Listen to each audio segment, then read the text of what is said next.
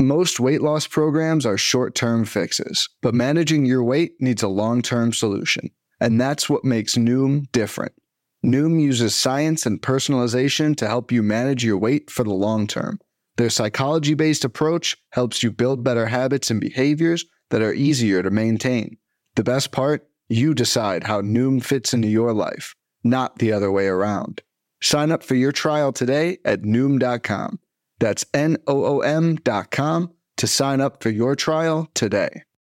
Before we get started with this episode of Benched with Bubba, I want to tell you I am stoked to be collaborating with Rotoballer this 2020 season with the Benched with Bubba podcast joining the Rotoballer radio network. Since 2013, Rotoballer has been grinding away providing millions of fantasy baseball players their fix for in-depth MLB analysis and player news. If you haven't heard, Rotoballer 2020 MLB Draft Kit is live, and all Benched with Bubba listeners can get 10% off Rotoballer's draft kit by using the discount code BUBBA. Rotoballer is home to the number one fantasy pros accuracy ranker, Nick Mariano. Nick's 2020 rankings and projections are available as part of Rotoballer's draft kit, along with printable cheat sheets, draft sleepers, and busts. More than 300 2020 player outlooks and tons of in-season tools. All this fantasy baseball goodness from Rotoballer is available for 10% off with a discount code BUBBA. Just go to rotoballer.com backslash BUBBA and get your draft kit today.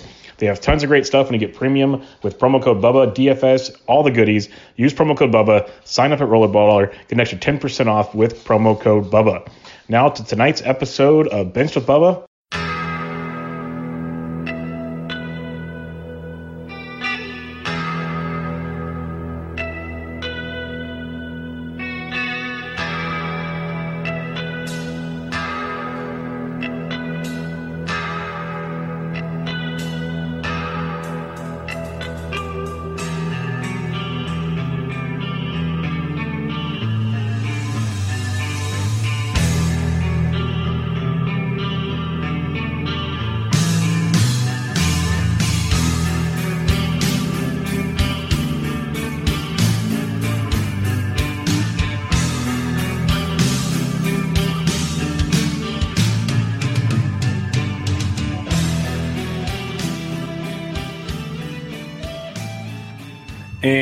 Welcome back, everybody, to another episode of Bub and the Bat Flip.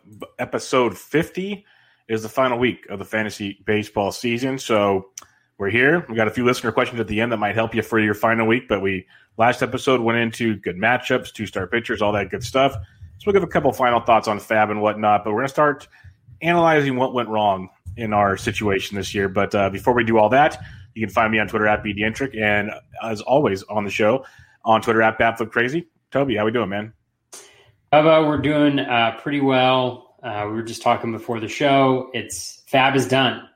It's done for the year. Feels good. Feels refreshing. Actually, doesn't. It feels exhausting. It was up till three thirty last night. Uh, just putting in those twelve leagues. You know, only botched it partially. But for those who are listening to this and not watching the stream, first of all, shame on you. Uh, second of all, I'm just kidding.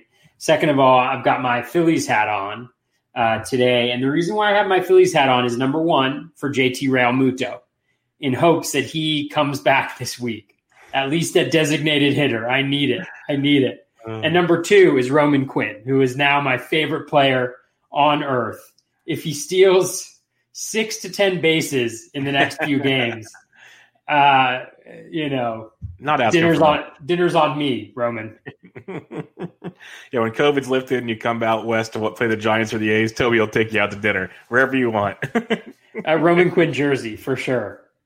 Oh, that's good stuff. Yeah, it's gonna be fun. I know you got some live uh, live dogs in the main event, so we'll be pulling for you and hoping uh, everything goes well. I don't have those. I'm not in those leagues, but um, I'm trying to hang on and make a little bit of cash in a couple leagues. But it's it's tough. it's it's really really tough right it's now. It's a grind. Yeah, and every day it just changes so much, man. It, one one good day or one bad day can just fluctuate so so much. So, and this week we kind of hit on it last episode, but like I, I, looked at, I think five of the eight AL teams have clinched playoff spots, and still they have to work for seeding. It's still a thing. Kind of the one perk to this whole situation. And I think four or five nationally teams have already clinched. So now you're gonna start seeing who wants the seeding who wants to get healthy for the playoffs. And you're going to get some interesting, like maybe three inning outings by starters towards the end of the week, or different situations that just really send us in a tailspin. Like Twitter's going to be a blaze come the end of the week. It's going to be awesome. But uh, yeah, it's going to be So just kind of buckle up and enjoy the last chaotic week of 2020 is the best thing I can say. For sure. It's one of those crazy things where, you know, it's like big differences can go can go quick and small differences can seem like the world, right? It's like both sides of that where you're like, I need 20 strikeouts to catch up. There's no way I can do that in a week. And then it's like the guy has a couple of those three three inning starts or the second start is missed, you know, is skipped, or he gets shelved entirely, right, for the whole week. And then those 20 strikeouts don't seem like so much. At the same time, it's like, you know, if you're on the other side, you, it can feel like a lot, and then ah, it can be gone in a second. So every lead is is thin. I'm learning that firsthand. I mean, in in Barf, I had like a commanding lead for a few weeks, and today was the first time that uh, I went. I dropped down into second and um and, and I didn't just drop into second. I looked and I was third, and there's already two guys ahead of me. So it's just one of those things. It's a grind. You try to do your best. You put your best foot forward. At the end of the at the end of the day, we don't control everything, right? Um, a good example, like last week, I was deciding. I was like on one of my really important teams. Do I, I do I go with four closers or do I go with three closers? Because I was convinced that Matt Andriese was going to be a closer because he got those two saves in a row. Uh, he wasn't the closer, but I went with him over Jeremy Dre- Jeffress, who only had five games and hadn't gotten me a save in like two weeks. And then all of a sudden, he he blows his first save, but he gets the win, which is even more valuable, you know. So it's just like one of those things where you just kind of try to put it out there. You do your research, and this is the time when you just have to let it go and and see what see what happens. And that there's there's a little bit of there's there's a little bit of relief in that you know, um, at the same time, it's going to be nerve wracking, especially come Sunday when you know leagues are going to be in the balance. Yeah, the way I can compare it, and obviously I haven't had this experience yet, but maybe you have as a father. It's when you kind of teach your kid how to ride a bike, you take the training wheels off and you're holding the back and you just kind of let them go and see if they can ride. And it's refreshing when they can ride, but you're still nervous they're going to fall. it's one of those type of things. Totally. And then so, they ride for like, you know, three, three feet and then they fall over and then yeah so yeah it's gonna be fun but i'm gonna enjoy it i've been i've enjoyed the heck out of the season i'll say that much it's been fun to have it back but it, it has been one of the wildest things i hope i hope we never experience this again. That's all i have to say. Give me the full season. Give me the full season. But uh, let's get into the final week of FAAB. You are a grinding machine. First question i have for you and i know your answer is usually pro- usually at least what i've talked to you in the past similar at the end of the season and then it changes at the beginning of the season again. With as many hours you put into FAAB, do you consider cutting back on your teams? I do and I don't. You know, it's just so hard because because you love my favorite my favorite leagues are the main event leagues. Um, you know, I just I love I love that competition. I love those leagues. So it's really hard for me to cut back there. Um, you know, although if I if I start losing, then I then I'll definitely have to cut back on those. You know, um, but um, you know, and so like I really love the 15, 15 team format. That's what I love. But um, and so this year I actually did cut back. I cut back on on two um, online championships. Um, I went from four to two, and um, that's been nice. But it's it's it's always tough going fifteen to twelve, and I'm doing pretty well in those. So it's hard to cut them as well.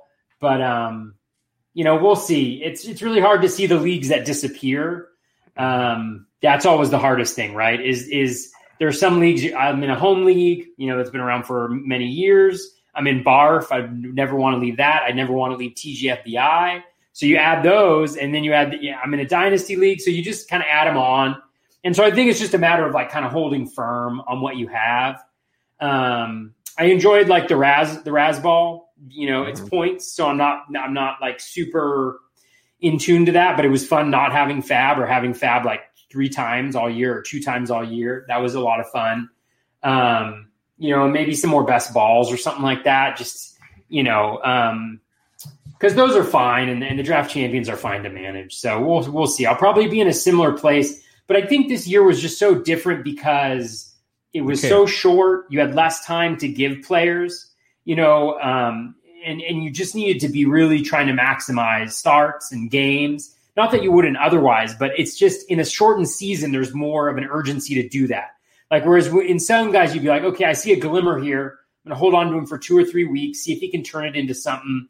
And then if he doesn't do that, I'll get rid of him. And maybe I'm churning you know one to three spots every week. I mean, there were there were leagues where I was churning five spots a week.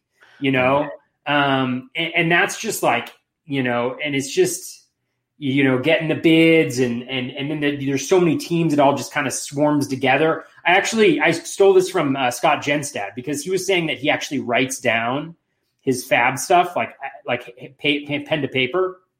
I started doing that this year where with each one of my leagues I'd just have like a page of a notebook and I'd write like catcher catcher first base all the positions all the pitchers and then I do first half second half of the week cut in half and then I'd write down who who I saw starting in those positions in each week. And then on the top, I'd write like, what are my categorical needs? What are like all these things that I have? And that way, like, because what happens is I dive into one team and then I go off, you know, on another team and I forget everything about that team. And so it's really helpful, I think, to have something like that. And also just the muscle memory of writing that down. Yep. I found that to be a step forward in my process, I think, this year. Um, I still made a lot of mistakes. I think we all make you know mistakes when it comes to FAAB and, and managing our teams. Um, you know, so you can always improve. But I think that was one thing that that really helped me this year in managing that boatload of teams. So yeah, thank you, this, Scott. I'd say this year's FAAB, like we could take all the the good and the bad, the grain of salt uh, on that one. So I wouldn't worry too much about that. I do. Um, I do like the pen and paper thing. I do that with almost everything I do in life. I, I try to write down stuff every all the time because I'll, a I'll forget things and B, it just helps me. That's how I, like in school, I can read books and I'll forget half the stuff I read. But if I write down and take notes, I can remember everything. So it's just that muscle memory, like you talk about. So I'm, I'm a big fan of. Um, I, I, didn't get as detailed, but when I'm doing FAAB, like I have a yellow notebook I sit here and I write down all kinds of things on. But I, I literally like, okay, here's a squares TGFBI. I need to fill these teams. I need these categories, or these positions. I need these categories. Mm-hmm. And I start kind of going through my thing and checking things off and going that direction. So I'm 100% with you. I think it helps a lot because, especially as many teams as you do, like I had to do FAAB for like seven or eight teams, and they weren't all high dollar teams like yours. So I can only imagine like the doubles and triples of checking you're doing to make it all work because you, you, miss one or two things and it could uh, change a lot. So definitely understand that. Um, this week, just going over in a NFBC FAAB results. Uh, is it Steven or Stefan? It's got to be Stefan. Stefan Crichton of the D backs. He picked up four saves over the last couple weeks, so he was a popular ad going into the final week, depending on how many D backs games are actually won. Uh, you'd be happy to know Drew Smyly was the second most added player in uh, in FPC. Uh, Keegan Akin. You'll see a lot of pitchers. Jared Walsh was still available. So a lot of pitchers. Somehow Lance McCullers was available in 64 leagues. Can't figure that one out for the life of the DL. He was on the DL. Yeah, yeah, he came back last week, when, and yeah. now he's going to road start. Don't people know home road splits? No, I'm just kidding. Um, but uh, yeah, so what were some of the big takeaways? Because basically, you're looking at a bunch of pitchers like Nate Lowe's there. Um, Dylan Carlson got called back up. Tommy Pham was available in 43 leagues. Again, you could talk about the IL probably there. Roman Quinn, your boy, 43 leagues.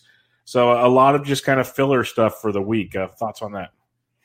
Yeah, I mean, I, I think for this final week, it's all about you know for roto it's all about categories um, you know and for head to head too it's all about categories and kind of although i don't know if head to head is still playing i know they oftentimes end end the week before but like um, for roto it's all about the categories so i think you had to look at your categories and see where you were and see where you can move and see where you can protect but it's such a difficult thing to do because it's also fluid like i can tell you heading into the weekend i had some needs here and then I had different needs by Sunday, right?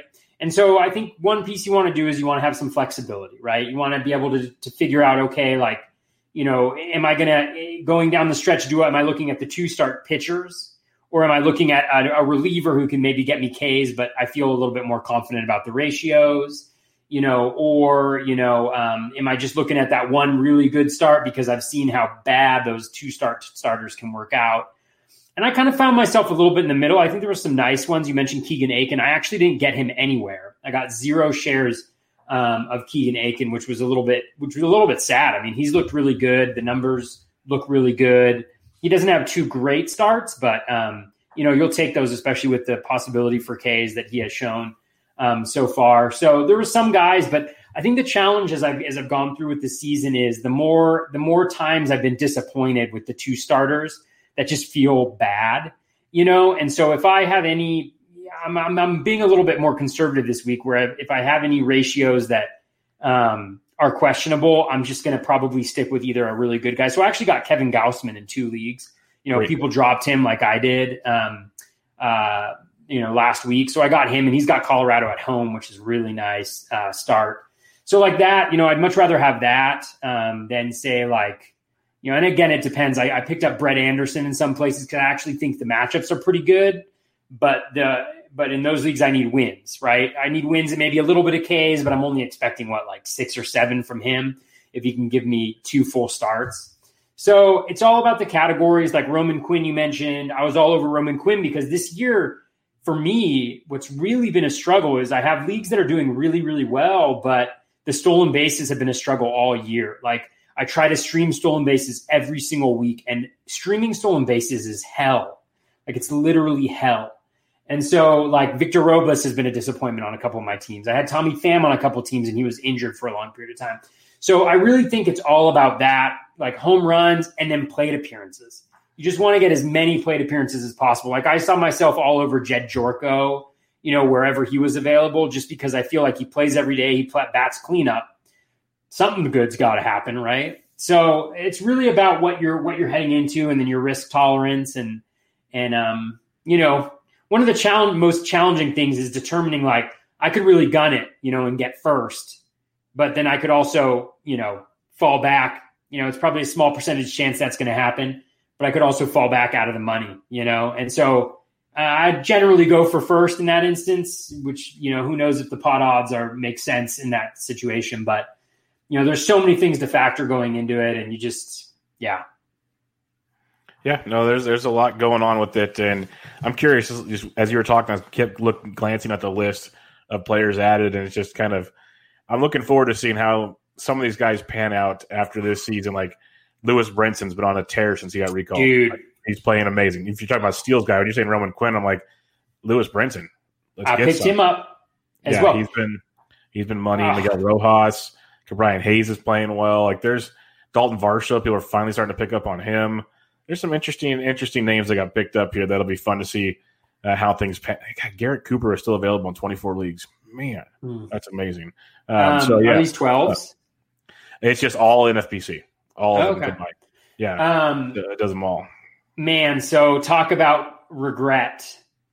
Uh, Friday at like 10 minutes before lock, I was trying to decide between Lewis Brinson. I had him in my lineup, and I need steals bad and uh, I can't even remember who the other person was. And I was like, I think he might only. What's that? It's probably Teoscar, so it's cool. yeah, right. Mm-hmm. I um, and uh, and I was like, he's probably only going to play two games, and they're double header games, so they're short games. So I swapped him out. Two stolen bases, you know, three RBI, two runs in one of the games. That was a huge, huge regret. Regret, but Oh well, it happens. It happens. Especially stolen bases, like you said, it's hard to stream stolen bases because prolific base stealers they seem to get them in bunches more often than not. So it's tough to be like like I remember VR last year. Everyone's giving up on VR for a while, and then he goes out and steals like six bags in like three games. And if you gave up on him, oh my goodness, you like you're hating life. So then the breaks, as they say. Then the breaks. Sure. But uh, let's get into it. We're going to do a lot of um, throughout the offseason, looking back on things, looking forward to things, a lot of stuff like that. But we'll start out with uh, some fun stuff here because, you know, I like to look at what I got wrong more than I got right more often than not. I know you like to evaluate the process as well. So we're going to go over five players we each got wrong. Some of these players we technically both could have put down on this list. And there's obviously more than five players we both got wrong, but we're going to keep it short so we're not uh, here. And a lot of them are shared too. Yeah, we we yeah. shared a lot of a lot of misses. Totally. So why don't you start us off with one that I know I shared with you as well? cool. Yeah. So my number one miss this year so far, and there's still a week of the season. There's still one one tenth of the season or one eighth of the season left. Uh, was Victor Robles. Um, you know, I, loved him last year. I liked what he did a lot. I thought that was kind of the floor and moving forward. And I know a lot of people were very critical of his, you know, his hitting skills. Right, he's not a good hitter. And um, I, I I didn't buy buy into that really. I mean, I thought you know, yeah, he's not a great hitter, but I felt like he could make some progress this year, um, and he certainly hasn't. Um, you know, the contact rate's down significantly, the K rate's up. Everything else is relatively similar. He continues to hit the ball very weakly, But again, he continues to show that he can hit the ball hard. He hit his third home run of the season today, or third or fourth, can't remember. Um, but I think the thing for for Robles for me, I think my analysis is a couple pieces. I think obviously the people who said he couldn't hit were right. At least they have been right through through our short shortened game. Um, and I think that the challenge really with him is, I think he, you know, he came in overweight. I think Davey Martinez mentioned that because he was hung up in the COVID limbo where he showed up like right at the end of spring training because I think he had been in contact with somebody who was COVID positive, but he wasn't COVID positive himself. And so, um, so he had to have quarantine for 14 days. Um, and so then he shows up and he's a little overweight. And I remember Jeff Zimmerman did an article fairly early in the season looking at guys whose sprint speed scores have changed this year. And he was right. He was on there like over a foot per second slower. And then Davey Martinez later said that he came in like a little, no, he didn't say it was out of shape necessarily, just a little bigger. Um, and so I'd like to think that as like a 22, 23 year old guy that we haven't seen his fastest legs necessarily, or at least that, that this is going to be a pretty consistent thing. So I think that's one piece is I still believe in that skill set. And I do believe, you know, I, but I think the challenge with drafting a guy like him that early in the draft, I think is that he is not, um, he's just not a good hitter. And I think that at that position in the draft, the guys that you're passing up on are generally really good hitters. And so, like, when I think about the guys that I drafted at the same spot that I drafted him, it was guys like Eloy Jimenez, you know, or um, DJ LeMahieu, or, you know, guys like that who, who are, who I think are much better hitters. And so I think I'm going to be in on Robles again next year because I think he's going to go around like ADP of 100 or so and I think that that's going to be very palatable. Um, but you know, certainly this year he's been a big disappointment, and one of the reasons why I find myself chasing speed, which is one of the worst things in the world to do in fantasy baseball. So I don't know. What are your thoughts on Victor? Because I know you were a fan as well going in. Yeah, I was a fan. Um, he's basically proving everyone correct, which really, really stinks. But um, I still think there's something to some hope there. I think we're starting to see you know the last few weeks or so things have gotten a little better from Victor Robles. Still not great, not great by any means, but I think the fact he kind of basically missed all of spring training part two, whatever you want to call it, due to the um, being close to a, a, COVID positive person, that can't help at all. He's not getting a ramp up time. He's coming in and not in great shape, as you said. Still has not been a great year, but um, his month of let's say uh, September was much better than his month of August. It looks like so maybe he's starting to get things going.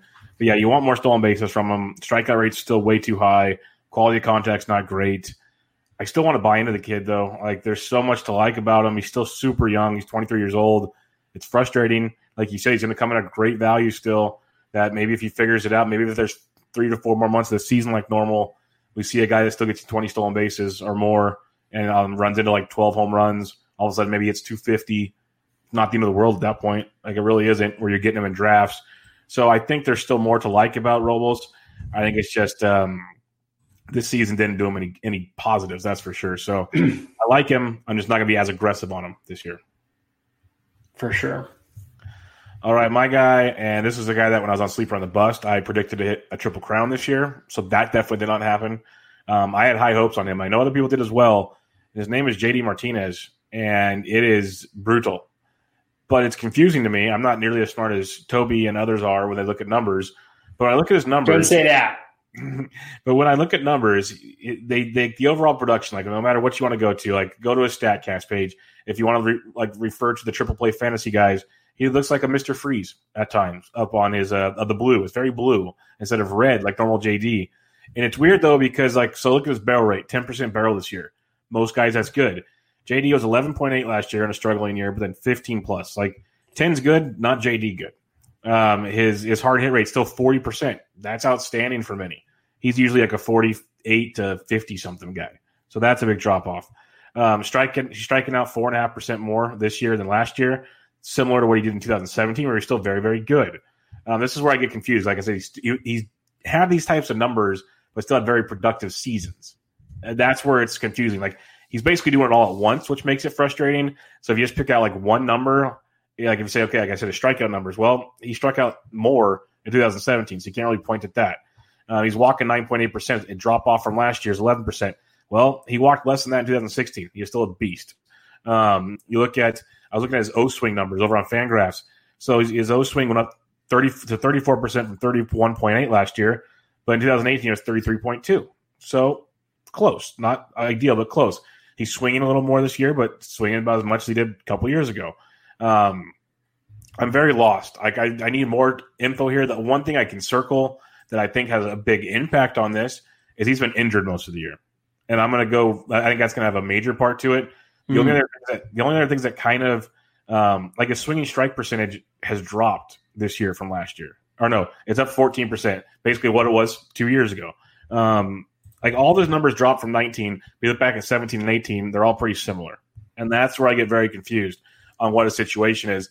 The only thing I, am wondering if he's not seeing the ball well or what the situation is because if you look on Baseball Savant, his um, his whiff percentage jumped three percent this year, and his meatball percentage, which I know people it sounds goofy, but for a power hitter, you need to take advantage of the meatball.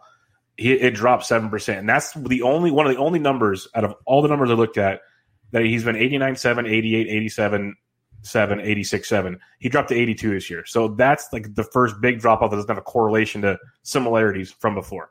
I know I'm rambling here, but I'm just trying to figure out what the heck happened to JD Martinez. So injuries, which he's been out of the lineup quite a bit off and on this season, I think that has a lot to do with it. And he's getting older, unfortunately. I guess might just be something we have to realize. I think the hit tool's still there, but when the, the quality of contact drops, you look at his his max exit velo, is down to 112.6 when he's been riding at 114, 115 plus pretty much his entire career.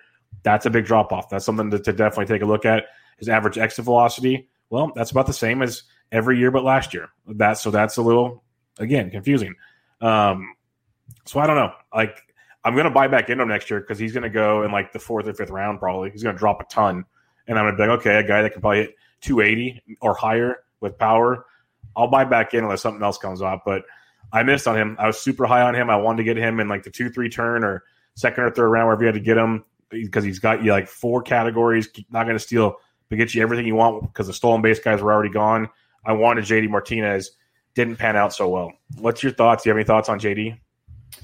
Yeah, I, I mean, I think you dissected it. It's a really tough one. I think he's going to be a guy where at the end of the 2021 season, you're either like, oh, of course he was going to bounce back. Like, of course he was. He's JD Martinez. He's an incredible hitter. Or you're going to be like, of course he was on the decline. He's not a particularly agile or athletic looking guy. Like, you know, he uh, he's getting older. The the Statcast data, you know, got worse. Of course, why would we expect it to improve at his age? You know, so it's just one of those those things where it's like it's going to be one or the other. You know it and and I, I don't know which one it's going to be. I mean, obviously the Statcast data worries me. You mentioned the max exit velo being down. You mentioned the exit velocity being down.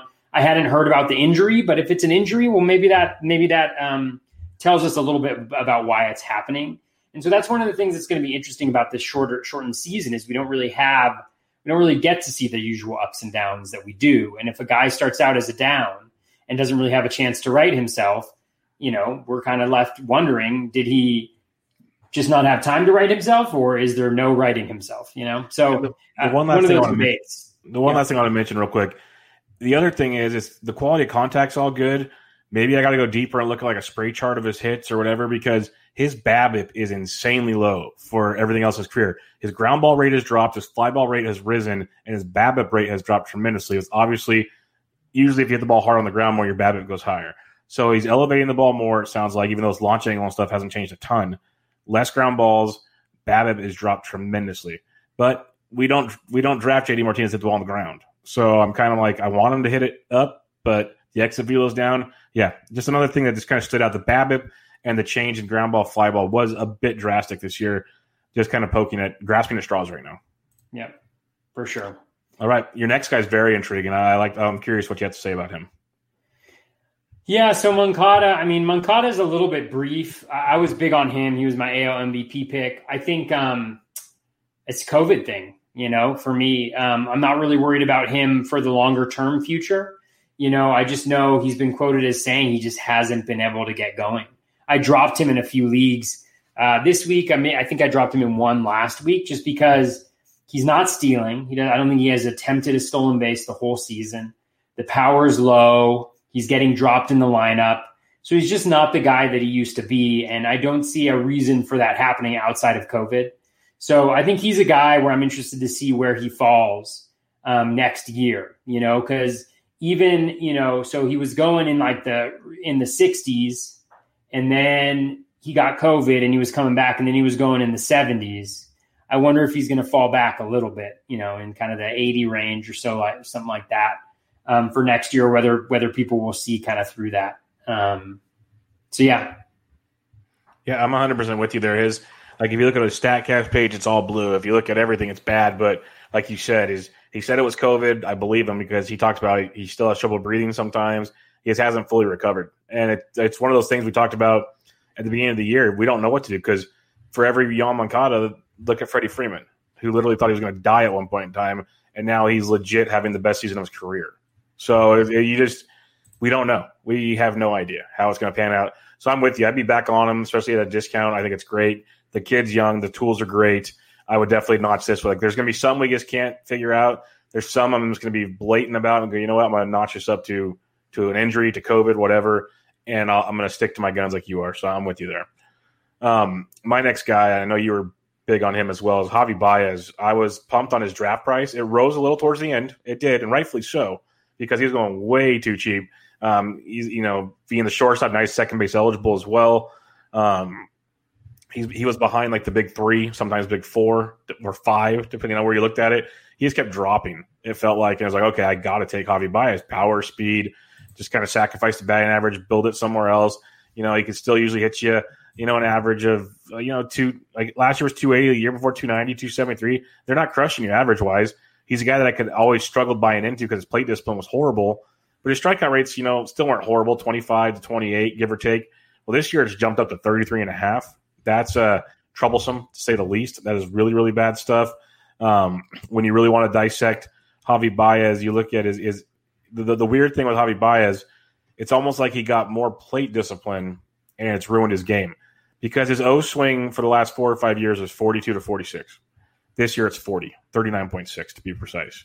His swing percentage dropped 3% this year. His zone swing dropped 2.5%. His outside con like everything dropped. Quality of contact, aggressiveness in the zone, it all dropped with Javi Baez. It just makes me wonder did he change his approach? Like his barrel rate dropped from 12.7 to 8.8. Everything dropped. Hard hit, the works. So it's one of those. I think we're going to get him at a discount. Another one I'm going to say he's young something tweaked. He's either trying a new approach at the plate, or I don't know what it is. He's kind of heated up the last week, week and a half. Maybe he just said screw it. Maybe he got comfortable finally. I don't know. It'll be something to kind of be fun to break down in different segments of the year, kind of rolling graph styles like you like to do uh, with Javi Baez, just kind of maybe shorter intervals because of a shorter season. But uh, looking at uh, Javi's overall profile, his his his zone contacts, his chase rates, all that stuff, you saw massive drops this year.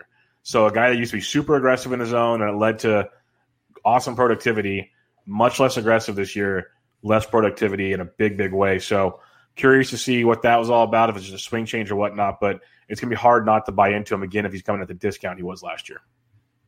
Yeah. Um, yeah, I mean, I, am I'm, I'm in a similar position. He fell to me. I think I got him the latest of any main event draft. Um, and I took him over. We took him over JT Realmuto, Ooh. and it's on a team that's really good. And I just think about what would have happened if if we had made a slightly different choice there. I mean, he hasn't been he's been bad, but 26 runs, seven home runs, 21 RBIs, two stolen bases. The batting average is bad, um, but um, yeah, I mean, it, it, it's it, it's a little it's a little it's slightly painful to think about. But yeah, I mean, the one concerning thing that I see here is that if you look at his rolling average graph, so he's had 51 games so far this season, and if you look at his rolling average graph, it's pretty much all been downhill since you know, like since the end of 2018, really. I mean, he's been good he was good up until the middle of last year, but then it's then it's a lot of down. It's a lot, a lot of down um, from that point in time. So I wonder if just there's an expectation adjustment that needs to take place in terms of like I feel like he had that um, 2018 that was just absolutely incredible, and maybe that's his 95th percentile outcome, or maybe that's the best year we're ever going to see from Javi Baez. And what we need to be uh, expecting a little bit more is for him to be good, not great. Mm-hmm. Um, but still, I, li- I like the profile in the sense that he contributes across the board, generally speaking. And again, in this shortened season, he's one week away, which I really hope is this week against the Pirates. Um, he's one week away from hitting 250 to 260, right? And then, you know, let's say he hits three home runs this week, you know, raises his average to 240, and then drives in like, you know, six and six or something like that, which is perfectly doable. All of a sudden, you're talking about a guy who finished with 33 runs, you know, uh, 10 home runs, and, you know, third 27 RBI and a 240 batting average in a third of a season. And, you know, actually, that turns out to be a pretty good season. So, you know, again, it can all change pretty quickly, but there are some longer term maybe concerns I see in the rolling average graph. And it is interesting that his approach has changed a little bit. Like you That's mentioned. what it seems like. I could I could be overanalyzing it, but looking at all those numbers, it seems like he changed something at the plate. Yeah, for sure. Um, yeah, it is interesting. No, you're you're you're spot on there. You know, he's still he's still really aggressive, but not the hyper aggressive guy we see. Not Javi Baez aggressive. yeah, the contact rate is a is not a big, good either. Is, is a big downer. Mm-hmm. I wonder if we make it a little bit smaller, whether he's improved more recently or Well, not. because his last few weeks, at least week or a half or so, he's, but I wonder because if he's less aggressive at the plate, it's almost like the, the Cavan Biggio thing. He's less aggressive, so now he's behind the counts, now he's chasing things. So when he hits it, the contact's not as good because now he's hitting maybe Yeah. a slider low and away instead of you know going after a fastball outside or something. So hmm. I think that the the pitches he's having to probably swing at again, pure speculation here, but that just seems like a scenario that could be playing out right now. Yeah, yeah, it's it's really interesting. Um, it's really interesting what's going on. The uh, yeah, yeah, for a guy who made his name on quality of contact, Yep. like you mentioned before, that has certainly gone down. Um, so interesting for sure. He's going to be a tough one. Going to be Yep. a tough one next year. All right, who's your third one? Because this is a guy that, if any listener of the show's listened at least more than once, knows we both loved this year. So Yeah. The, the last uh, about two to three weeks has been very painful. Yeah, Kyle Schwarber um, is is my guy. I thought I thought he was ready. I thought he was ready for prime time. Um, you know, uh, everything looked really good at the end of last year, and you know, it's it's not great this year. It's not great, but you know, when I look at the profile overall, um, again, I think it's important to, to contextualize that this is just a third of a season of data that we're looking at. And the major difference, I think, between him and maybe expectations is, you know, is BABIP, right? And the ground ball rate. The ground ball rate is much higher, you know, which is which is not good. It's way it's way higher than it's ever been for him, which you know is a little bit of a of a of a, of a warning sign for me. Not necessarily like it almost it almost eases my concern a little bit for next year, just because it's like something's out of whack, you know, that I think can be fixed. But you know, the the BABIP's way lower than it usually is, which is driving down the batting average, which isn't necessarily good to begin with. But again, he still has 10 home runs, still has 27 runs, 21 RBI, you know, walking at a 13.3% clip. So it's just the, those stolen bases. The contact is actually the same. So, you know, I think that that K rate is just um, is just way too high. It shouldn't be as high as it is. And I think that would be something that would regress positively in his favor if we were to have a longer season. So um, hopefully, hopefully the uh, the Cubs go mashing this week.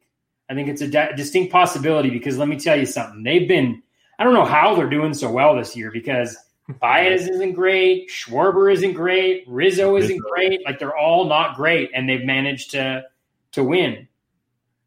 Yeah, no, I was gonna say the same thing. It's it, you look at that lineup, you look at the if you just pull up the uh, like the Cubs team page and, and look at their stats. Oh, How are they? Didn't did they win? They won the Central, didn't they? Like, are they are they leading it? They clinched the playoff pot. I think I don't know if they locked the Central up, but They should win the NL Central, and I am blown away by it. The power of Yu Darvish, Kyle Hendricks, Alec Mills, your boy, and a few other guys. Like they're they're doing it the old fashioned way right now. It's pretty crazy to watch. Oh man, can we talk about that Kyle Hendricks eight innings, ten, 10 Ks, strikeouts? Oh, professor, professor, God. professor took them to school. Uh, and then Jeffress comes in and he walks Buxton. I was reading um, I was reading to my son uh, before bed, and so it's like right before bed. So I like check the score, and it's like Buxton walks on first. I'm like, what are the chances he scores? It's got to be 97 percent. Steal second. And so I read the book, and I like take out my phone, and I like open up the app and take a look. I'm like, oh my god, he won! Like we got, we did it because that's how wins are these days. Like with Vinny V's win on Sunday, on uh, yesterday, like, oh, can they hold it for three innings? Can they hold it for three innings? You know, it's just that's this week is going to be all that. Yep. But yeah, I mean, the Cubs pitching has been phenomenal. The bullpen's been awful. Like it's just the starters. It just shows you how much starters can really carry a team. Um, so, yeah, it'll be interesting to see because you know, teams can go on runs like that, but then when you get to the playoffs, it can get a little more interesting. So uh, we'll, have, we'll have to see how that plays out. But maybe they start hitting because the team they are talented. Like we can't knock that. So we'll see how it goes. I'd love to see Schwarber finish with a bang because um, somehow I'll get sucked into him again next year because the talent's there. It's just frustrating. Um, my next guy is DJ LeMahieu, and this is more of a guy I got wrong because I did not understand the price tag. I took him in OBP leagues because I understood that, and I love the multi position eligibility. He is legit a Swiss Army knife. He is what Ben Zobrist wish he could have been. That's this is what DJ LeMahieu is. He plays everywhere. He hits with power, average. Like he's been on base, I think all but like three or four games this entire season. It's ridiculous what he's doing for the Yankees. And obviously, if you're on base that much for the Bronx Bombers, good results happen. That's just the the, the truth of it all. He's red across the board. You know, 95th in xwOBA, 99th in K percentage. The dude dropped his K percentage to um, 9.4 this year. It dropped from 13.7 last year, 14.1 the year before. His walk rate's gone up in each of the last couple years. Strikeout rate's dropped. His hard hit rate's still at 43%. The weird thing is, is his barrel rate's down to 3.4%, the lowest it's been since 2017. So that part kind of stood out as a hmm. But Yankee Stadium, he loves to the oppo, short porch benefit, all that good stuff. It doesn't matter because he's hitting doubles, triples, homers. He's doing it all. So I'm not going to go super deep into it because I think he's legit. Like his max exit velo is the best it's been since 2016. So he's obviously hitting the ball well. He like he's locked in at the plate. You look at all of his other numbers; they're very similar throughout the last couple years. This is just me saying I was wrong. I'm really, really glad I have him where I have him.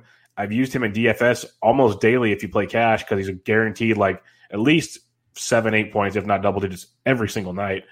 And um, he's darn good, and I can't wait to see how much I have to pay for him next year because having the multi-position eligibility DJ LeMahieu brings is almost priceless at times. So uh, yeah, that's when I got completely wrong. Is he going to maintain? Is he going to maintain it? I haven't paid enough attention. I have not because it also a depends on what your league decides for. I hope it's like the five games. I know DVR and Eno were talking about it. I've always assumed it was five. I think Todd Zola's talked about it. Uh, some leagues are going six or seven because it's like the percentage of what the normal systems used to be. I think mm-hmm. five is fine. It's a round number. It's easy to keep I track of. He, he should so. keep it regardless. He's got 10 games at, at first base, although none of them are starts, but he's got 10 games yep. there. Beautiful. 30 at second and 10 at third. So beautiful. He Corner should infield, be middle infield, all over the place. He should be it. I hadn't, you know, this is what happens. I never look at my guy's stats. I never look at their stats for the season. I swear to God, I hadn't looked at how good TJ LeMahieu's season how is. do you do that? I've got him on team. I mean, like I know when they're doing well or not, right? I literally have not looked at his stat line the whole season. He's been on my oh. team. I just looked. I learned something. Like, I learned something new every time we record. That is amazing like, to me. One of the one of the best fantasy players I know doesn't even look at the. His, I don't. it's a it's a huge hindrance. I mean, I know the thing is the thing is I and I watch I scoreboard watch so closely that I have a that I have a keen sense of how they're doing just by like 38 runs, 10 homers in like and he was on the IL. Like, what? He, oh, he had COVID. He had COVID. Remember, he had COVID. Uh, yeah, did have COVID. Yeah, I mean, it's going to be super interesting because the production is incredible.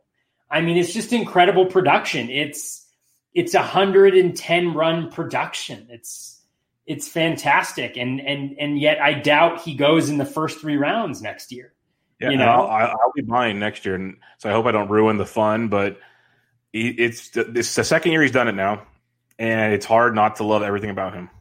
Yeah, he's lovable, DJ. Yes, yes I, I, love, I, love, JT, I love D, DJL and T, JTR. They should hang out. When the Yankees boys. signed JT Realmuto this summer, I've already, I think I said this like after the first day of the season. I was like, the Yankees are going to trade Gary Sanchez in the offseason and sign JT Realmuto. And man, uh, I mean, I'm not a Yankee fan, but I'll take that right porch. I'll take that right, right porch for JTR. Um, uh, yeah, I, I, the thing that I love about you, Bubba, is you actually I I'm I looked only at guys that I missed on horribly that I liked. Like I liked and they're on my teams and they're terrible. And you're actually like have a broader perspective and you're like, oh, which players like did I not like that were actually good? And I'm like, I'm like, who did I miss? Who did I suck on? You know, like, uh, oh, yeah, that's the, that's no, DJ. We have a long list for both of us, yeah, so it's okay for sure. Um, yeah, DJ, DJ's DJ's uh, he's fantastic. I mean, he is really is um, a just a great guy to have on your teams, and that position flexibility you mentioned. This year, I've just been shuffling him all over the place, and it makes such a difference. Second base, third base, first base, corner, middle. It's just unbelievable. So, well, um, and, and, one more thing I want to mention on him with the flexibility, and it, you know, I was much more into flexibility this year. I, I don't mind it, but I was way more focused on it this year, especially the drafts after the COVID situation started. And one thing it does so well when you're drafting. So, say you take JT or DJ. Now you got me all confused here. DJ in the third or even fourth round. But now you have a guy that could be your first baseman, your second baseman, your third baseman, your middle infield, your corner field. It opens up where you can draft so many other spots now. You don't have to get this position or this position. You can be it's flexible for your draft, not just your season like aspect of things. So I, I think it just it changes so much. Like you get one of him and like one other multi position guy. Next thing you know, you can draft almost anywhere you want for the rest of the draft because it just opens up every door. So it, it, doesn't pigeonhole you into certain stuff, which is really really nice. Hmm. for sure. All right, your fourth guy is uh, very intriguing as well. Yeah, so my fourth guy is a guy that I started to like a lot more towards the end of drafts. I'm just trying to check it out here for a second. So it's Bryan Reynolds of the Pirates. And, you know, the thinking at the time was here's a guy, he's hit for average everywhere he's been. He hit for average last year. He looked really good. He, look, he looks like he just seems like one of those guys who's a hitter, right? Uh, you expect a good batting average. And then when I kind of looked a little bit, you know, he's batting third or fourth every single day in the Pirates lineup to begin with. You know, so he's got a really nice cushion there. And I actually thought the Pirates were going to be a little sneaky good from an offensive perspective. Boy, was I wrong. Um, and and so he's plays every day. He's a switch hitter, so he's not going to be platooned. Um, and then, you know, Shelton said that they were going to steal this year a little bit more, you know, that they were just going to need to manufacture runs. And when you look at his sprint, sprint speed, it's 82nd percentile. He's up there with a lot of the really good stolen base guys, like you know, and and um, and so he got a stolen base. I think the first week, and I was like, oh yeah, it's gonna happen. But he's got one caught stealing since. He hasn't really gone for the stolen bases, and then he just can't get a hit. His expected batting average is 240, but he's at 175. Nothing in the profile has changed. It's actually amazingly the same. Um, like contact rates, meaning strike rate, everything is exactly the same. Um, the quality of contact, um, you know, that he's got a higher barrel percentage this year than last year. The exit velo is down slightly, but you know, a, lot of um, similar things. The K rate is up three percent, but again, you know, he the contact rate is the exact same, both in the zone and overall. So, you know, part of it I think is bad luck. Um, and then I think part of it is, I don't know, but I'll probably be in next year because I think, I think he's a good hitter. I think he's a good player. Um, very stable profile, should continue to hit in the middle of that lineup. I think he's a key part of their future. And so for me, I, you know, I'll probably get him next year at like pick 250 or something like that instead of where I was getting him. I have him in three of my four mains actually. Like you, I have a ton of him, and oh well, what can you do? 175. Uh, you know, and and the thing about him, he plays every day, so he still's got 20 runs, 16 RBI. You know, the home runs are brutal, but yeah, sucks. Yeah, we'll see. We'll see. If he keeps leading off, he's going to be tough to pass on where he goes in drafts because he is a, a good average guy and maybe he puts it together again. So we'll see what next year brings. Uh, my fourth guy between getting put on, you know, detention or timeout or whatever you want to call it for going out for a dinner with the boys in Chicago uh, to getting traded to San Diego, Mike Clevinger, I was extremely wrong on because I had him – in my top five starting pitchers going into the season. And I know I wasn't alone on that. I know I was not alone on that, not on this show, but in general.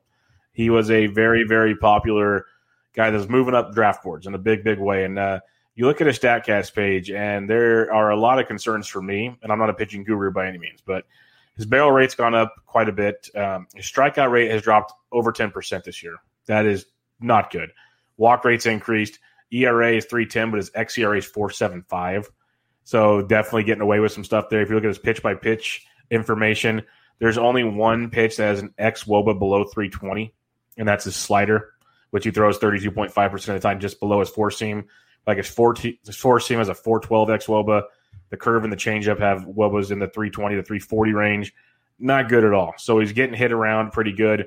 And you look at how where, where he's pitching in the zone, his zone rate rose 4%, so he's in the zone more and his chase rate dropped 7% or 6.3%. And I know we talked about it with Bieber, and I've talked about it with other guys. You've talked about it probably with other guys too, guys that are much smarter at pitching than I am. The chase rate's huge, and Bieber's the example I like to use because we talk about how he's in the zone a lot. He's not that, you know, he's in the zone in the zone, gets ahead in the count, then he gets you to chase that slider, stuff like that. And I just mentioned uh, Clevinger's best pitch is a slider, filthy slider. But if he's not getting guys to chase, that's an issue. So his first pitch strike um, has dropped from 66% to 58%. Thus, he's in the zone more afterwards because he has to get strikes. Like you just look at the whole repertoire, things were a mess. And then the last thing I'll mention, that uh, last couple things I'll mention here, they're pulling the ball almost 10% more of the time. We know pull percentage leads to more power, which could lead to more trouble.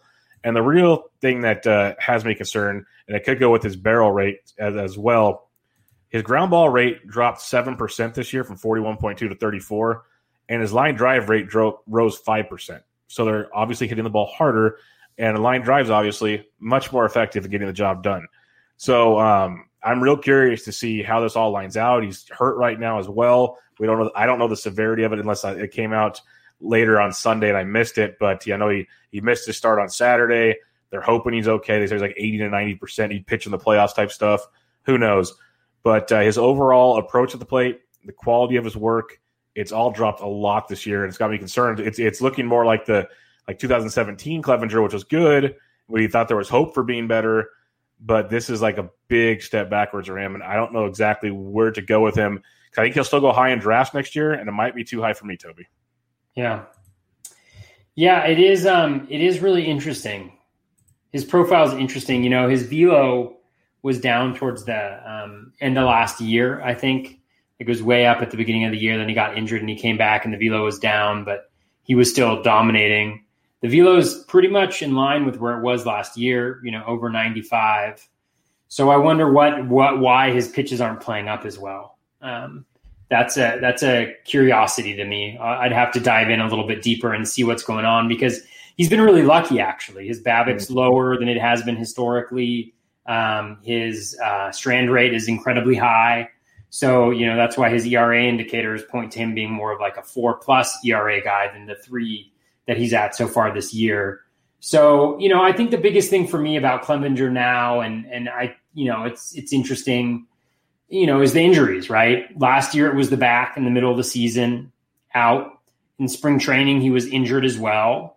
Um, then he comes back, right? And it hasn't necessarily been the arm. I think it was the knee in spring training. Now it's the bicep, you know, uh, missing his next start. So I, am not really interested next year. I mean, heading into this year, I wasn't uh, anti Clevinger. I only have one share on all my teams, but I think that's more because of where I was drafting and where he was going at different times during the season than necessarily like steering clear of of, of him.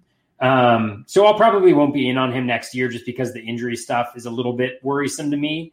And like you mentioned, like it's one of those things, kind of like we saw this with Kluber, where Kluber Kluber was really good for a long time. So I know I don't want to say he wasn't good, but he had that one season, you know, where he won the Cy Young and he was just absolutely beast mode. Like swinging strike rate was three percent higher than it ever was, but he never really regained that type of form.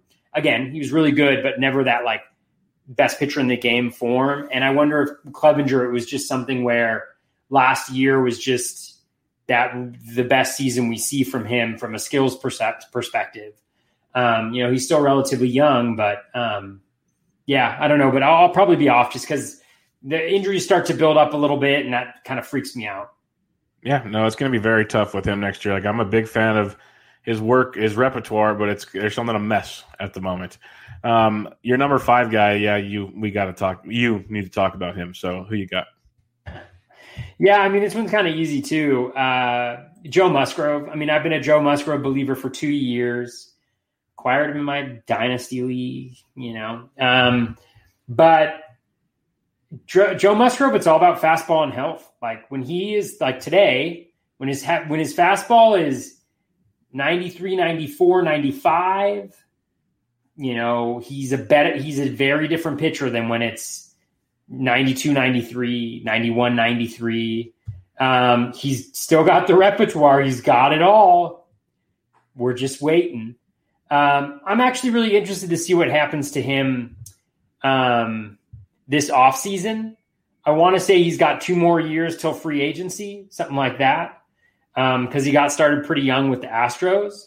So I just wonder if he'll be shopped around. I'd be interested to see. Like I think the Pirates are doing interesting things with their pitching, so it's not a criticism of them, but I'd love to see what some other teams could do um, with him, and I would love to see him focus on velocity this offseason and really building up that that piece because when he when he's when he's got that fastball, man, he's he can be very very good. So again, you know, injuries, diminishing fastball, uh, you know, a lot of the same story I think for Musgrove um, as to why he failed me once again.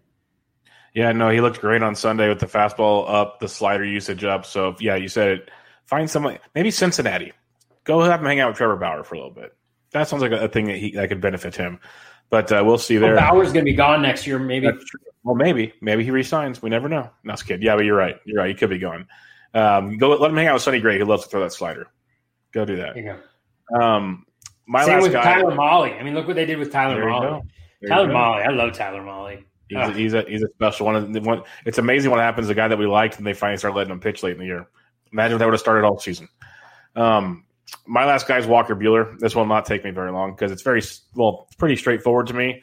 Between the injuries and them just ramping him up super slow, which I don't think many of us saw being that slow. That was crazy. And this was more how much I loved him going into the full season than the COVID season. But I still liked him a lot. I really, I don't, I didn't have him anywhere, no ownership at all.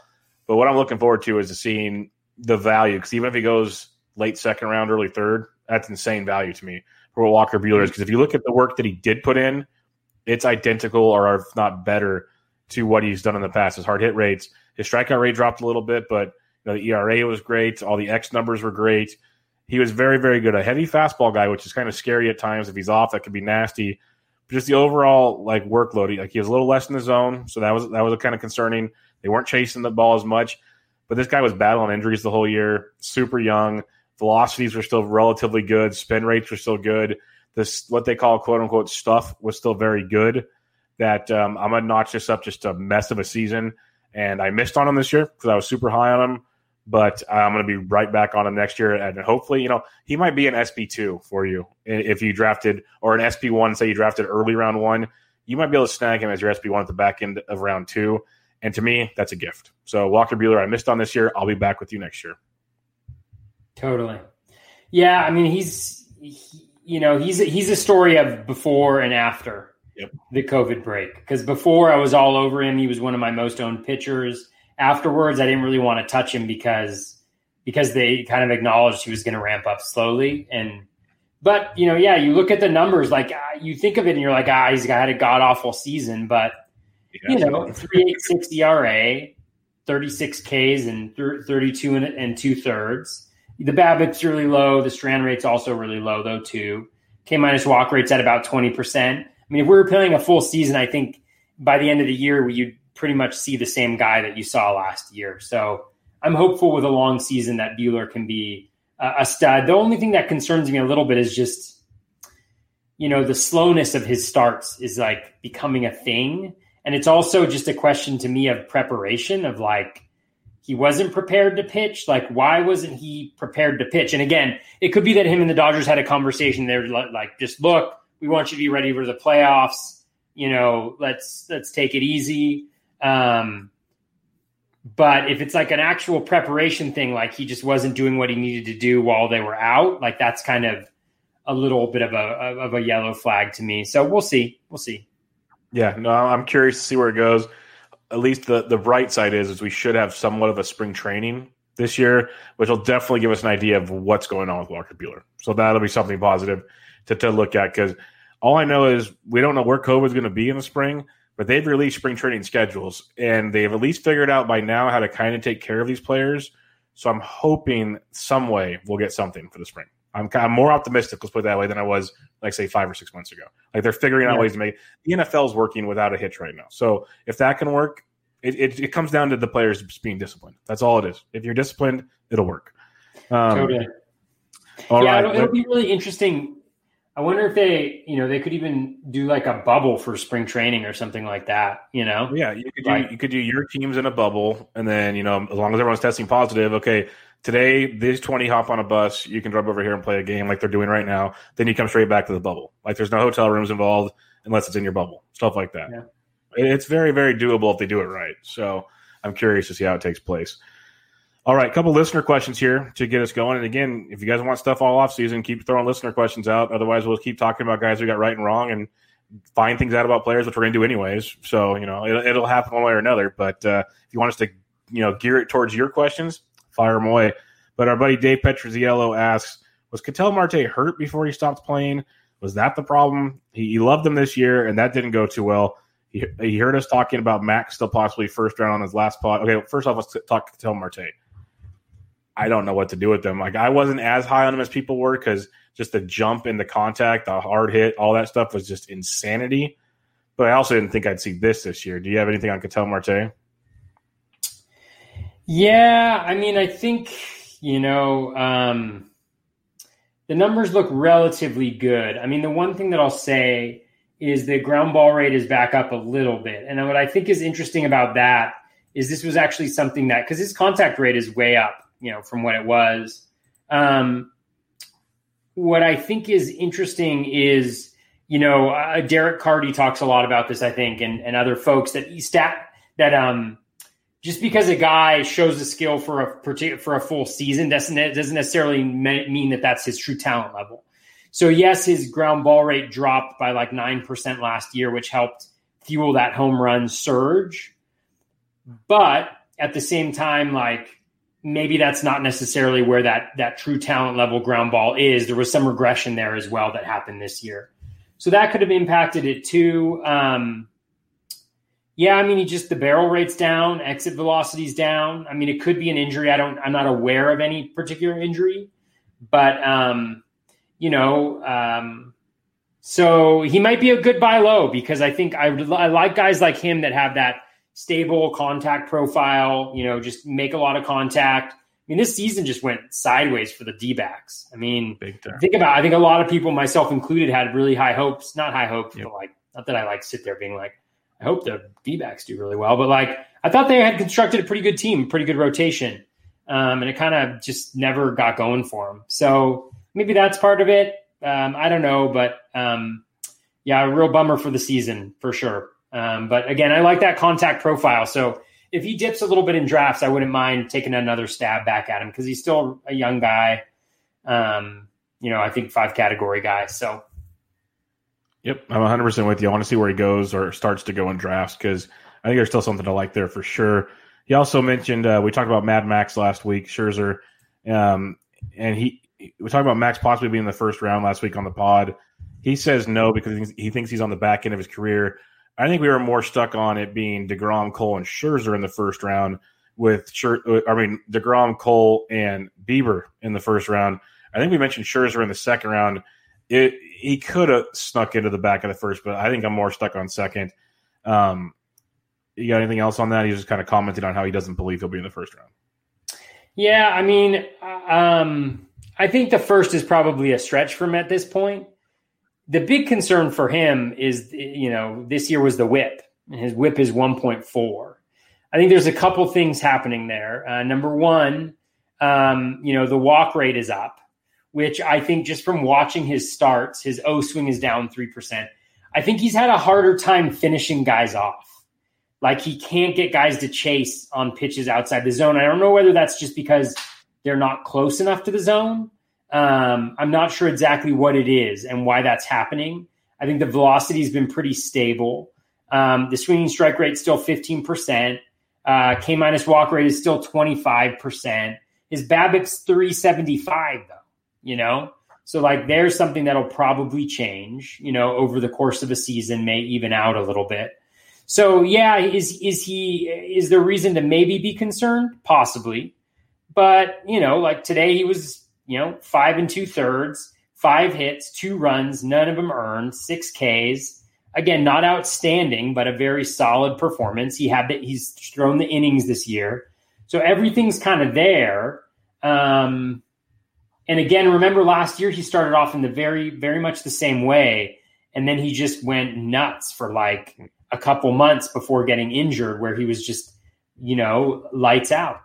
And we just don't have the opportunity to see that. So it's just a matter of whether you think, you know, he's going to continue to get hit this hard, which I think is hard to believe that he's going to continue to have a, you know, 375 um, BABIP against. Um, and then, you know, his, I wonder what his home run per, per, per fly ball is. He's given up quite a few. Yeah, 14%. So, you know, higher than it was even last year, too. And I would love, I'm going to take a look at his splits because one thing that I've noticed about his outings is they generally start out pretty good and then he gets left in there until he's at pitch 120 and he gets absolutely destroyed. Yeah, um, happening too often. Yeah. So let's see what his third time through the order stuff is. Um, third time through the order, his WOBA against is 393. That's not 780 ERA, 13 earned runs in 15 innings. Right? So at a certain point, and I think this is what's tough with these aces, and you saw it again today. He was at 97 pitches. They don't have anybody in the bullpen. And he pitches until he's at 118, and he's he's struggling, although it was really the Nats infield that blew it. But you know, it's maybe one of these things where they got to put a little bit more of a leash on him than they have in the past when he just kind of did whatever the hell he wanted. Um, but through the first two two rounds through the order, he's been brilliant. So um, again, you know, probably not a first rounder. I would say, like, I'd probably have Darvish. I'd have Darvish ahead of him, obviously. But I think he might be a really good value next year, just as like, you know, for me, like a second ace. You know, after I've drafted Degrom you know. He'd be a good SP two, that's for sure. Yeah. Nothing wrong with that at all. Um, at SMMS seventy nine asks us, how concerned are you with the Astros players next season based on twenty twenty? Any interest on Alvarez if he falls? When or when would he entice you? So the like we talked about the Cubs being struggling. The Astros are struggling quite a bit as well. Uh, injuries for some, others have just struggled. Uh, they've actually almost all been on the IL at one, all the big boys at one point in time. Um, do you have any concerns with them going into next year? Not really, but they're going to be a very different team next year. Um, yes. Springer's a free agent. Brantley's a free agent. You know, so it's going to be a very different looking team next year. So, but no, not not really. I mean, I I think you you need to treat hitters. You need to treat players as individuals. You know, like you know, I think that the Astros get lumped together because of the cheating scandal, and everybody's worried that they're not good hitters because they were cheating for so long. And you know, you know, maybe there's some little bit of truth to that, but they were, you know, they were great on the road too. Um, you know, and so I just think you need to look at each individual and figure out what's going on. Like Bregman just hasn't gotten going this year. He's a great baseball player. He's been injured, you know. Um, Altuve's been on the IL, like you mentioned. Everybody's been on the IL, so they just haven't really gotten started yet. Um, but you never know. Um, you never know what'll happen. Yeah, I'm not going to be too concerned with them. I was low on Bregman to begin with. I got criticized. I had him ranked as like the eighth or ninth third baseman this year, and people thought I was crazy. I just don't believe the power is as high as we saw last year. I think he's still very good, but not that high. So we'll see how next season plays out. Uh, Sims' other question: He said other pods are hinting at high bats in the draft instead of pitching, and that uh, maybe pitching at the back end of round one, kind of like we talked about last week.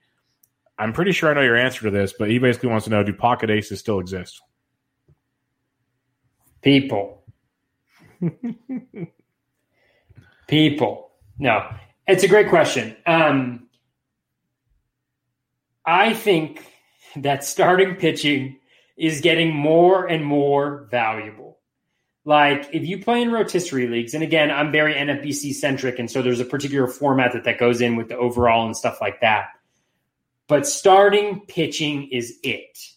It is it. You can cobble together hitters to make a good team. Starting, you cannot, you can, but you cannot cobble together starters in the exact same way.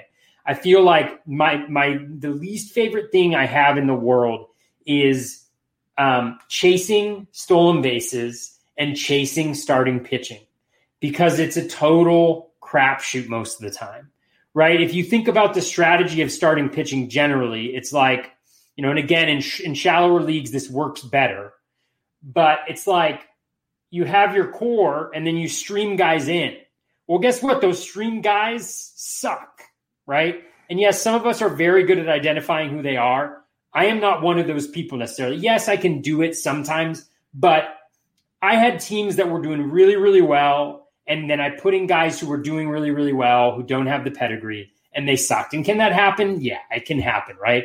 It happens all the time. Like there's a certain element of luck to it. But starting pitching, having starting pitching anchors is absolutely it's not essential because people can win a variety of different ways, right? But if you want to be consistently competitive in your leagues, draft starting pitchers who have a track record of success, who have a track record of doing well. Because if you draft multiple ones early on, one of them can suck. All right. One of them can suck. One of them can get injured, and you're still okay. And I know that's a terrible strategy to have. It's the worst strategy in the world. But this year, I've seen it come into fruition in so many different ones of my leagues. I had one league where I drafted DeGrom and I drafted Strasburg. I got four innings out of Strasburg DeGrom is still an ace. He's still dope, right? If I had waited to the second round to get Strasburg and then coupled him with somebody else, guess what? You know, maybe if I had, you know, hit the jackpot and Dinelson Lamet or somebody else like that, right? You can do it. But for me, I'm always going to go with those starting pitchers early. Not always, because there's a certain point where they become not as good. But that to me is how you build a foundation for success and competing and giving yourself the opportunity to compete and grind out those victories. And for me, I think that's critical. So, and now more than ever, because I think there's like this huge gap. There's like maybe more aces now than, than, than there were at the start of the season that we feel like, because there's been some guys who've taken that step up. But I feel like there's this huge gulf now between them and all these guys who we thought were pretty decent, who guess what? They, they weren't pretty decent, right? They were god awful, right? looking at you, Matthew Boyd, who I actually liked heading into the season too, right? So it's just like, you know, I just think it's so absolutely essential to have starting pitching as a core to your team um, because it because it makes it so that you're competitive and you have that opportunity to use your skills to to hopefully win. Anyways, that was my long my long rant. Hey, you're the pocket ace king, so this is how this goes. Pocket, the pocket ace king. is that a, be? I've, I've joked around on this podcast too. If you listen to it, I'm going to do full the full house strategy next year. I'm going to get three aces, and then I'm going to get two SP twos. my best team this year is one that was three out of four were, were aces. Three out of four were aces. One of them's Max Scherzer, the other one's Chris Paddack. And the other one's just happens to be Shane Bieber. But it's like, ah, it's wonderful having those three guys that every single time, every single time I look at my lineup, I'm just like, hallelujah. I got three guys that I don't even have to worry about. I'm looking for three starting pitchers to fill in my rotation. Three. That's all I need, right? Three or four, depending on how many closers I have at a given time. And don't pay up for closers, people. Anyways, Yeah, I'm do done. not closers, Yes. Um, but the last question we have at Joe G, regular listener of the show and tweeter to both of us and many others. Quick, quick, rapid fire. This week, does he drop Javy Baez for Garrett Cooper? Oh God. I I'm going to say probably not. Just because you, they- got the Pirates for four.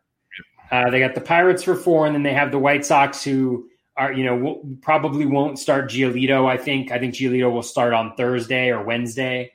So you know, you're skipping Giolito. I think Keuchel's goes on Thursday. So you're probably going to get like Reynaldo Lopez and a couple other guys. You know, so I just think, and then I think it also depends on what you need, right? I think if I was, you know, I mean, I, I I find it hard to see a situation where I would start Cooper over Baez, but you know, maybe if you just needed like RBI or something like that, I don't I don't know, but even that probably not. It's tricky. I have Cooper in a lot of leagues. Not sure it'd be for Javy Baez. Me Let's put it that way. But uh, big fan of him and big fan of the final week of the season and seeing where things end up. Look forward to checking in next week and seeing how many championships Toby won, how much millions of dollars he won uh, throughout the main events and all No, that don't say that, Bubba. Don't say that. Don't say I'm, that. I'm optimistic for you. I'm rooting for you. No, no. Okay, well, what are your final Hey. thoughts before we wrap things up? It can all just it can all fall apart so quickly, Bubba. It can all fall apart so quickly. Um, final thoughts for the season. Just best of luck for everybody. I mean, this has been a wild ride the last however many months. I mean, everybody who's listened to the podcast, me and Bubba started with our position previews like what December, something like that. Like it's been a really long and and um, ups and downs, you know, for the season. But we had a season and incredibly thankful for that. Incredibly thankful for the players who are the ones who are putting it out there, you know, to play this season. It's been a lot of. It's been a very fun season, just with the Pod. I mean, the Padres in and of themselves. I don't know if you watched the game today, but they clinched a playoff spot, and you tell me it doesn't matter to them, right? There, They were jacked up. they were jacked up, you know, and then Don Orsillo was jacked up. Like he was treating every opportunity like, you know, listen to those broadcasts, man. San Diego's got it, but We're it's a really awesome. fun season, and thanks for sticking with us. Um, thanks for listening. Thanks for following. I, I, I do want to li- like give a little bit of an apology, just because the season has been so crazy. I have not been able to put out content outside of the podcast as frequently as I generally do. Um, I, it's just been it's been it's been too much, honestly, and so I apologize for that. Um, you know, not too much. Like there are people who do it in the industry, and God love them, um, yourself included. But um, I just couldn't, and and I apologize for doing that. But hopefully, in the off season, we'll uh, we'll we'll keep coming to you. Hopefully, I'll be able to do that. And the next season, when it's a little longer, things are spaced out a little bit more, a little bit more opportunity to do that. So, um, thanks for everybody for listening and um, my long-winded rants. I, I really appreciate it. And um, yeah, yeah, it's been it's been great. And thank you, Bubba. It's been a really fun season. Best Always, of luck to everybody this last week. It's been a great season, and like you said, it, we got baseball, which is great. And uh, as crazy as it was, it was great to have coming home, turning it on, getting relaxed, kind of forget about things for a little while. It's been awesome. Been a great season, and the playoffs are going to be very fun with 16 teams involved. I know we still have a, a week of regular season. I think this playoffs are going to get fun. Going to be very, very fun. So I'm looking forward to it. Not sure we're going to find out how much we love it going forward because it kind of already said it might be the the, the way it's going to be from now on, which is kind of weird. But hey, Yeah. let's see what happens. See what happens. You know, Yeah, the, my big issue with that, with the with the expanded playoffs, it's not the comp. It's it's just that it disincentivizes putting together a very competitive team, right? Where where you know all you have to do is win a best out of. Is it a best out of three to start? Or I five? thought it was. I thought it was Five. still five. I think it was Yeah. still five. when when all it comes down to is a best of five. I just think that that is, you know, and so then it, you know, you have teams that are absolutely me- mediocre who make it, and then you then you know, yeah. So, anyways, well, the, the, fun thing for this though is there's not going to be any off days. It sounds like so you yeah. got to have more than three starters, unlike old days. that is an interesting wrinkle, right? So that makes you still have a pretty full team, or you're going to be in trouble. For, you're going to be exposed at one point in time. So it, that'll get interesting. It's going to be fascinating. A team like the Yankees, right, who really have one guy, you know, and it's like power their way through it all type thing. Can they do it? Yeah, like yeah. Let's fun. hope those bats are warm. I'm looking forward to it. So yeah, we'll wrap it up because like, obviously you can tell we can just keep talking about whatever right about yeah. now. But um, check out Toby on Twitter at Batflip Crazy. I'm at BDentric. Uh, we'll be back with you guys next week, hopefully talking about some good stuff, some bad stuff, all the good stuff, hopefully. But uh, we'll be back next week. Everybody have a good time. Good luck this week, and we'll catch you guys later.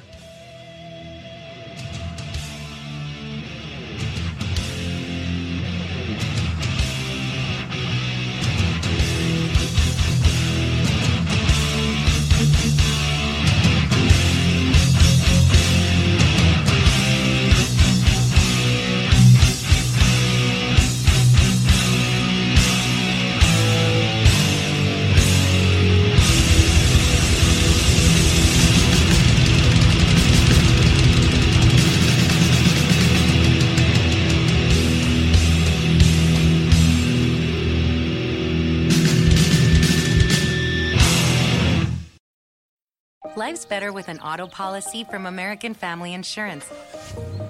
No matter what dreams you're driving towards. That's because our expert agents will make you feel totally protected with the right auto coverage at the right price.